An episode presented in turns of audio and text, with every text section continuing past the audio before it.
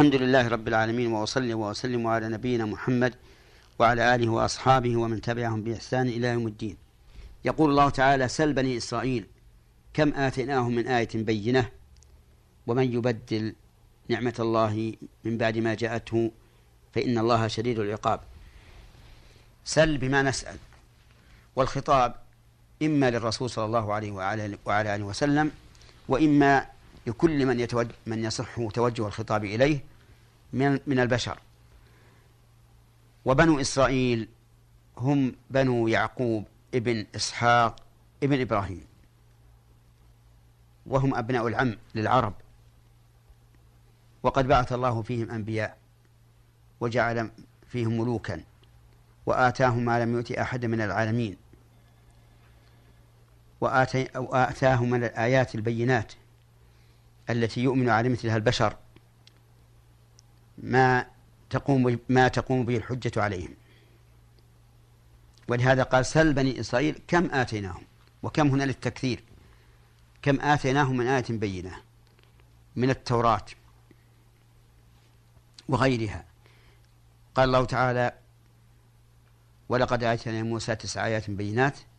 فاسأل بني إسرائيل إذ جاءهم وقوله بينة أي ظاهرة ظاهرة الدلالة على ما جعلت له فهل آمنوا أو كفروا يقول الله عز وجل ومن يبدل نعمة الله من بعد ما جاءت فإن الله شديد العقاب وهذا إشارة إلى أنهم بدلوا نعمة الله عز وجل ولقد بدلوها حقا فإنهم كانوا يعلمون أن محمد رسول الله صلى الله عليه وسلم سيبعث وكانوا من قبل بعثته يستفتحون على الذين كفروا أي يستنصرون بمحمد على الذين كفروا فلما جاءهم ما عرفوا كفروا به وقد وقد كانوا يعرفون محمدا صلى الله عليه وسلم كما يعرفون أبنائهم تماما وقد كانوا يجدونه أي محمدا صلى الله عليه وعلى آله وسلم مكتوبا عندهم في التوراة والإنجيل يأمرهم بالمعروف وينهاهم عن المنكر ويحل, ويحل لهم الطيبات ويحرم عليهم الخبائث ويضع عنهم إصرهم والأغلال التي كانت عليهم عرفوا حقا وبشر به آخر أنبيائهم عيسى عليه الصلاة والسلام فقال يا بني إسرائيل إني رسول الله إليكم مصدقا لما بين يدي من التوراة ومبشرا برسول يأتي من بعدي اسمه أحمد فلما جاءهم أي هذا الرسول الذي بشر, الذي بشر به عيسى فلما جاءهم بالبينات قالوا هذا سحر مبين وقد هدد الله تعالى بني إسرائيل الذين بدلوا نعمة الله كفرا بأنه تعالى شديد العقاب أي شديد المعاقبة والمؤاخذة على الذنب وهذا من أبلغ التحذير في الآية الكريمة من الفوائد والحكم تحدي بني إسرائيل الذين كذبوا رسول الله صلى الله عليه وعلى آله وسلم بل كذبوا رسلهم أيضا فكانوا يأمرون يقتلون الأنبياء بغير حق ويقتلون الذين يأمرون بالقسط من الناس من العلماء وغيرهم ومن فوائدها وأحكامها بيان عتو بني إسرائيل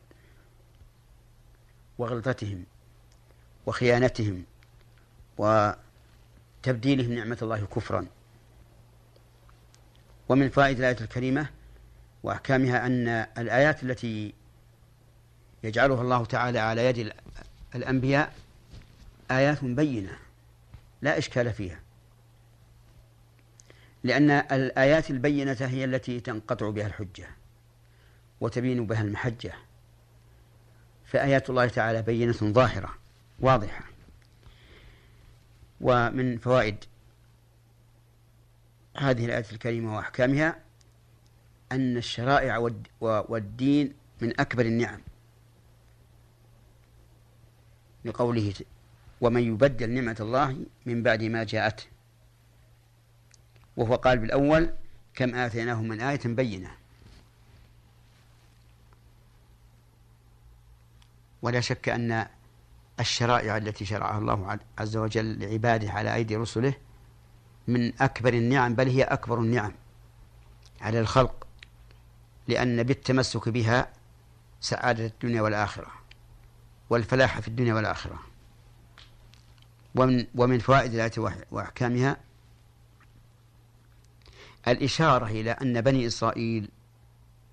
قد أوتوا من الآيات ما تقوم به الحجة عليهم لقول كم آتيناهم من آية بينة ومن يبدل نعمة الله من بعد ما جاءت فإن الله شديد العقاب ومن فوائد الآية وأحكامها تحذير من بدل من بدل نعمة الله كفرا بقوله فإن الله شديد العقاب والعقاب يعني المؤاخذة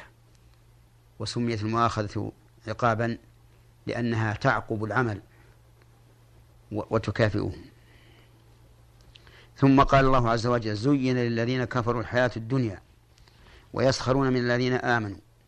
والذين اتقوا فوقهم يوم القيامة والله يرزق من يشاء بغير حساب زين للذين كفروا الحياة الدنيا أي حسنت لهم وذلك بما يلقيه الشيطان في قلوبهم وما تهواه نفوسهم فهم منغمسون في الدنيا لأنها زينت لهم فلا يرون غيرها مثلها ولا خيرا منها ويسخرون من الذين آمنوا يعني يتخذونهم سخرية حيث إن المؤمنين لا يبالون في الدنيا ولا يهتمون بها واتخذوها وسيلة للآخرة فهؤلاء يسخرون يسخرون منهم يقول هؤلاء متخلفون هؤلاء لم يذوقوا نعيم الدنيا لم يصلوا إلى ترفها وما أشبه ذلك ولكن هذا هذه السخرية سيعقبها سفول وخذلان وذل ولهذا قال والذين اتقوا فوقهم يوم القيامه لأن الذين اتقوا يكون في أعلى عليين في جنة النعيم وهؤلاء في أسفل السافلين قال الله تعالى انظر كيف فضلنا بعضهم على بعض وللآخرة أكبر درجات وأكبر تفضيلا وقال الله تبارك وتعالى إن الذين أجرموا كانوا من الذين آمنوا يضحكون وإذا مروا بهم يتغامزون وإذا انقلبوا إلى أهلهم انقلبوا فكهين وإذا رأوهم قالوا إن هؤلاء لضالون وما أرسلوا عليهم حافظين فاليوم يعني يوم القيامة الذين آمنوا من الكفار يضحكون على الأرائك ينظرون وفرق بين ضحك المجرمين من المؤمنين في الدنيا وبين ضحك المؤمنين من الكفار في الآخرة لأن ضحك الكفار من المؤمنين في الدنيا يعقبه الحزن الدائم والكآبة والحسرة وأما ضحك المؤمنين من الكفار يوم القيامة فلا يعقبه شيء شيء من الكدر والحزن بل هم يضحكون منهم كما ضحكوا منهم كما ضحك هؤلاء الكفار منهم في الدنيا جزاء وفاقا يقول الله عز وجل والله يرزق من يشاء بغير حساب أي يعطي الرزق وهو العطاء من يشاء بغير حساب بل يعطيه جل وعلا بكثرة وغزارة وقد بين الله تعالى أسباب الرزق المعنوية والحسية فقال تعالى ومن يتق الله يجعل له مخرجا ويرزقه من حيث لا يحتسب وهذا سبب معنوي وهو تقوى الله عز وجل وقال جل وعلا فإذا قضيت الصلاة فانتشروا في الأرض وابتغوا من فضل الله وهذا سبب حسي للرزق أن يعمل الإنسان ويتجه ويكتسب وقال تعالى هو الذي جعل لكم الأرض ذلولا فامشوا في مناكبها وكلوا من رزقه وهذا أيضا سبب بالحرث و الحشيش وغير ذلك مما يكتسبه الإنسان من الأرض وقوله والله يرزق من يشاء قيد رزقه تعالى بالمشيئة ليتبين أن الإنسان قد يفعل أسباب الرزق ولكن لا يرزق يمنع الله تعالى عنه الرزق لحكمة عظيمة بالغة فإن من عباد الله من إذا رزقه الله تعالى وأغناه أفسده الغنى ومنهم من إذا قدر الله عليه رزقه أفسده الفقر فالله جل وعلا بحكمته ورحمته بالمؤمن يختار له سبحانه وتعالى أكمل الحالات سواء كان في كثرة المال أو في قلة المال والله يرزق من يشاء بغير حساب نسأل الله تعالى أن يرزقنا رزقا حلالا طيبا مباركا ينفعنا في ديننا ودنيانا وأن يهب لنا منه رحمة إنه هو الوهاب وإلى حلقة قادمة إن شاء الله والسلام عليكم ورحمة الله وبركاته